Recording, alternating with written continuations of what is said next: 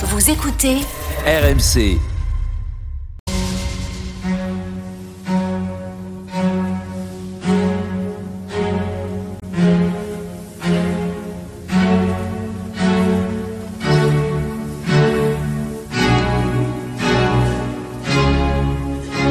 Église d'aujourd'hui, une émission de Régis Burnet. Bonsoir et merci de nous retrouver pour Église d'aujourd'hui, votre moment de réflexion du dimanche. Dans le christianisme, il est de bon ton de se lamenter sur la laïcisation ou la sécularisation de notre société qui a plus ou moins mis l'Église à la porte, et de se plaindre sur ce monde sans Dieu qui courrait à sa perte à plus ou moins brève échéance dans une décomposition de toutes les valeurs. Et si les fautifs étaient les États chrétiens eux-mêmes, qui dans leur recherche de pouvoir auraient inventé la société sécularisée et mis dehors les dieux Telle est la thèse provocatrice de mon invité d'aujourd'hui que je vous présente tout de suite. Bonsoir Mohamed Amer Méziane. Bonsoir. Vous êtes philosophe, vous êtes ancien chercheur à l'université de Columbia et vous venez de faire paraître aux éditions de la découverte Des empires sous la terre, histoire écologique et raciale de la sécularisation. Est-ce que vous êtes d'accord avec la manière dont je dont je j'ai présenté votre votre thèse? Est-ce que c'est un peu ça que vous essayez de, de démontrer? Je veux dire par là que, au fond, la sécularisation, ça a été inventé par l'État chrétien. Ah.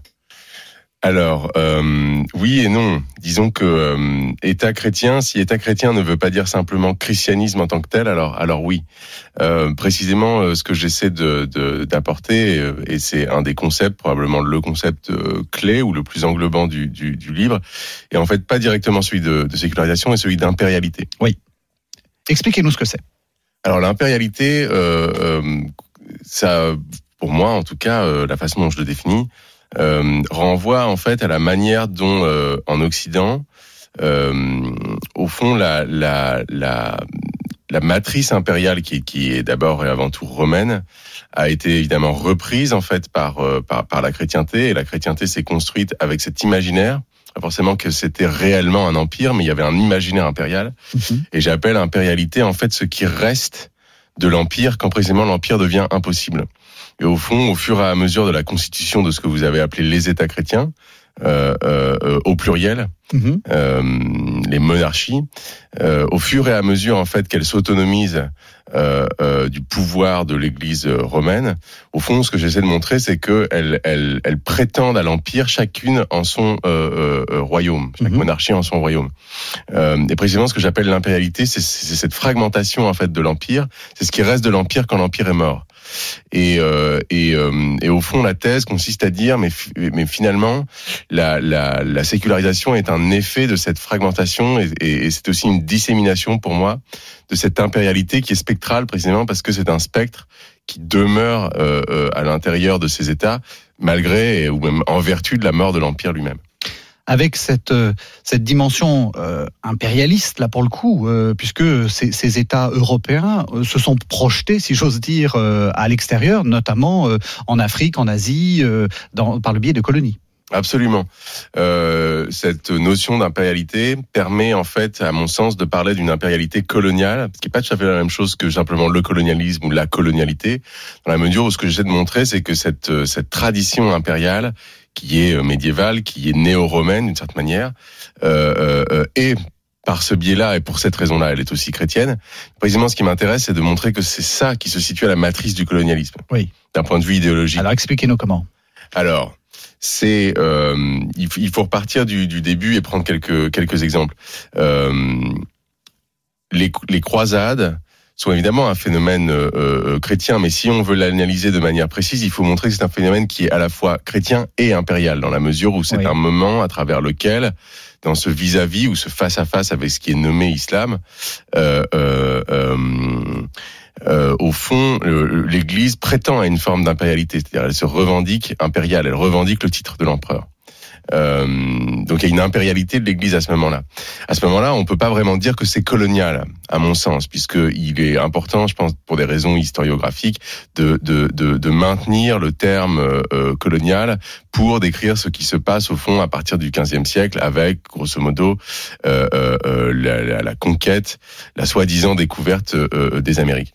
Mais une des raisons pour lesquelles quelque chose de cette impérialité demeure, c'est que précisément quelque chose des croisades demeure à ce moment-là demeure, mais va se transformer. C'est-à-dire que, au fond, on, on, on, sait trop peu, à mon sens, on, on, insiste trop peu sur le fait que les acteurs de cette euh, première colonisation ou, soi-disant découverte de l'Amérique, euh, au fond, pour eux, de leur point de vue, continuer la croisade et continuer la reconquista. Oui. Donc la, la matrice ce qu'on appelle le colonialisme, c'est euh, euh, cette, cette, cette, transformation euh, euh, impériale qui en fait se passe avec la Reconquista et qui va ouvrir la voie à une mondialisation par le biais du colonialisme, mais qui n'était pas du tout envisagée comme telle par les acteurs. Ils se considéraient pas comme des comme des colons, mais comme continuant au fond cette la, la croisade tout ça était justement très chrétien. Enfin, je veux dire, on était bien loin de la, de la sécularisation. Comment est-ce qu'on arrive de cette, à, à, ce, à, ce, à cette sécularisation finalement? Alors, c'est difficile de, de, de, et je, je ne crois pas euh, essayer de faire ça. Hein. Euh, c'est difficile de, de, de dénoncer une seule et unique cause de ce processus. Non, non, vous êtes plus prudent que ça. Mais, euh, mais euh, en vérité, euh, il, s'agit, il s'agit de faire une contre-histoire. Probablement, on en parlera plus tard. Mais euh, pour moi, le moment le plus important, et je ne dis pas forcément que c'est une origine absolue. Euh, évidemment, là, les objections que j'ai souvent, c'est oui, mais on pourrait partir avant. On pourrait partir de plus tôt que Napoléon. Bon, pour moi, le, moment napoléonien est important dans la mesure où on a affaire là à, euh, à, à la mise en place d'institutions. Euh, qui, à mon avis, sont très clairement en rupture avec quelque chose. Alors, pas en rupture totale, mais en rupture avec quelque chose. Ces institutions euh, ne sont pas euh, des institutions à proprement parler laïques, puisqu'il n'y a pas la séparation euh, de, enfin, de 1905, c'est très différent, etc. Mais il y a un dispositif, il y a un pluralisme religieux qui est en même temps un contrôle des cultes et, et même une constitution des, des, des, des, des cultes. Euh, là, moi, ce qui m'a intéressé en, re, en essayant de relire euh, euh, ce moment, c'était de pas partir de l'Europe seulement, mais de partir de l'expédition d'Égypte, oui. premièrement, et deuxièmement, de prendre au sérieux le fait que l'institutionnalisation de la Révolution française se fait dans un langage et dans une forme impériale. C'est-à-dire qu'on ne passe pas tout de suite à la République, de fait, mais qu'est-ce que c'est que ce premier empire? Et comment prendre au sérieux le fait que ce soit un empire et cette impérialité? Et cette impérialité, ce qui est intéressant, c'est qu'au fond, et surtout en Égypte, c'est très clair. Évidemment, en Europe, il aura une position plus, euh, euh enfin, il essaiera de mettre en œuvre une forme de consensus avec l'Église catholique, comme vous le savez. Mais par exemple, si on prend euh, si, si, on analyse ce moment à partir de l'expédition d'Égypte, alors en fait, on voit que cette impérialité très ancienne en Occident renaît contre l'Église.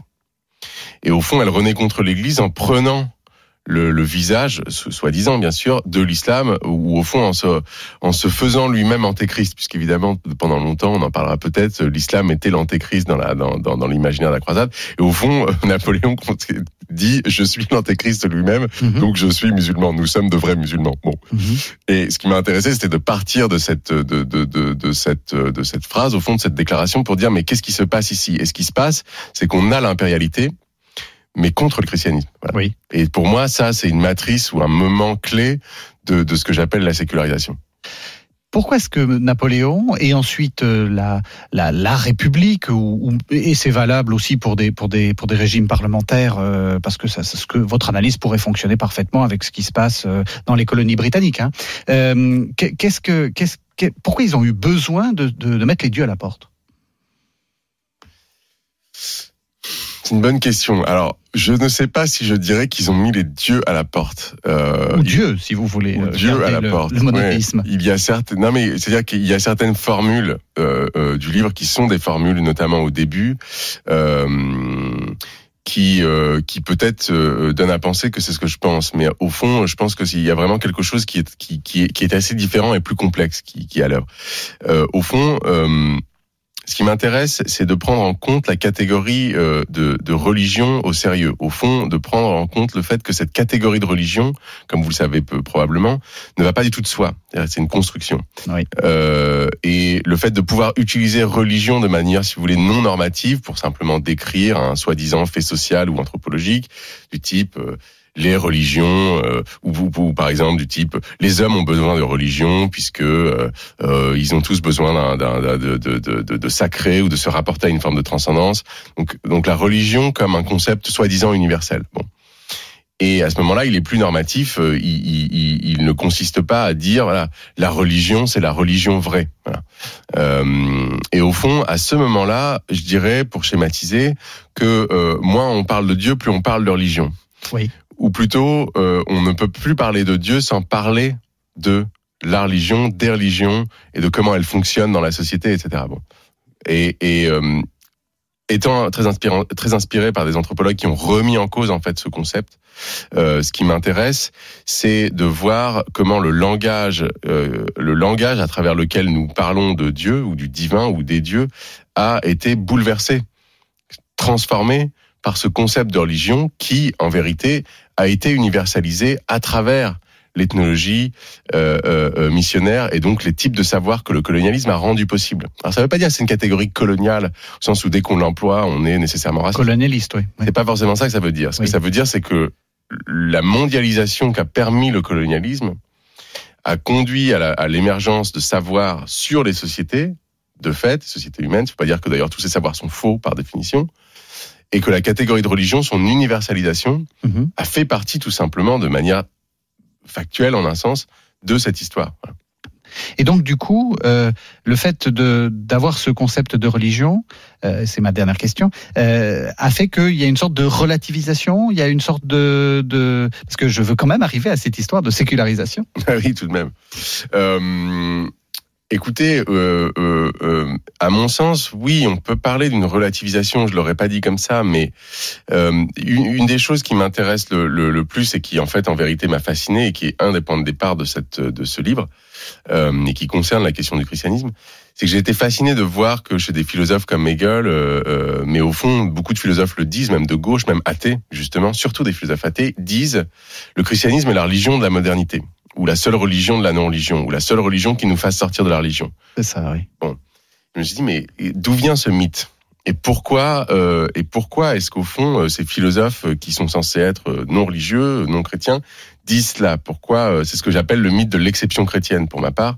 Et je me suis rendu compte qu'au fond, ça, c'était lié à l'usage de la catégorie religion, c'est-à-dire la possibilité d'analyser les religions à travers une histoire progressive, qui, à mon avis, est un dispositif, si, si vous voulez, euh, euh, séculier dans la mesure où même s'il peut infiltrer la théologie au XIXe siècle, euh, son origine n'est pas en tant que tel théologique et ça vient bouleverser la théologie ou faire de la théologie quelque chose d'autre. Et c'est aussi une manière d'affirmer la supériorité du christianisme non pas comme la religion vraie, mais comme la, la, la plus la plus aboutie des religions, donc la, la, la, dernière religion plutôt que la vraie religion et donc la, la, seule religion qui doit mener donner lieu à au fond la sécularisation, c'est-à-dire la sortie de la religion elle-même. Euh, maintenant, euh, euh, euh, au fond, vous pourriez me dire bon très bien, vous nous avez donné des éléments, mais au fond, qu'est-ce que c'est la sécularisation? Euh, euh, et, il faudrait que j'essaie de, ramasser la thèse. Euh, si je dois la ramasser, si je dois essayer de la, de la, de la, de, la déployer de manière simple, au fond, le, le, livre consiste à dire la sécularisation, c'est à la fois un ordre, c'est-à-dire que c'est quelque chose qui est dit par les acteurs. Et quand il est dit par les acteurs, mmh.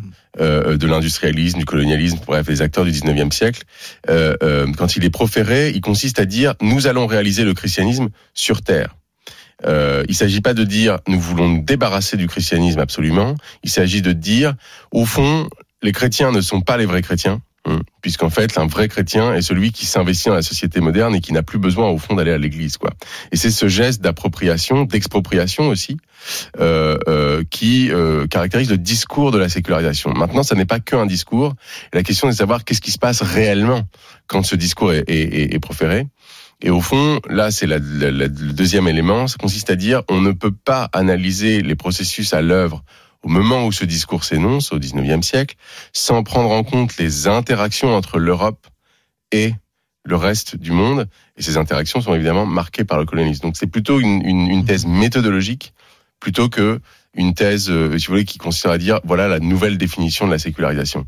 Et cet apport méthodologique consiste au fond à dire que jusqu'ici, à mon sens, les grandes euh, analyses de la sécularisation ont, ont, manqué cette affaire et sont, sont restées eurocentriques en mettant en fait la question coloniale totalement de côté. Merci beaucoup, merci beaucoup Mohamed Amermézian. Je rappelle le titre de votre livre, Des empires sous la terre, histoire écologique et raciale de la sécularisation aux éditions de la découverte. Merci.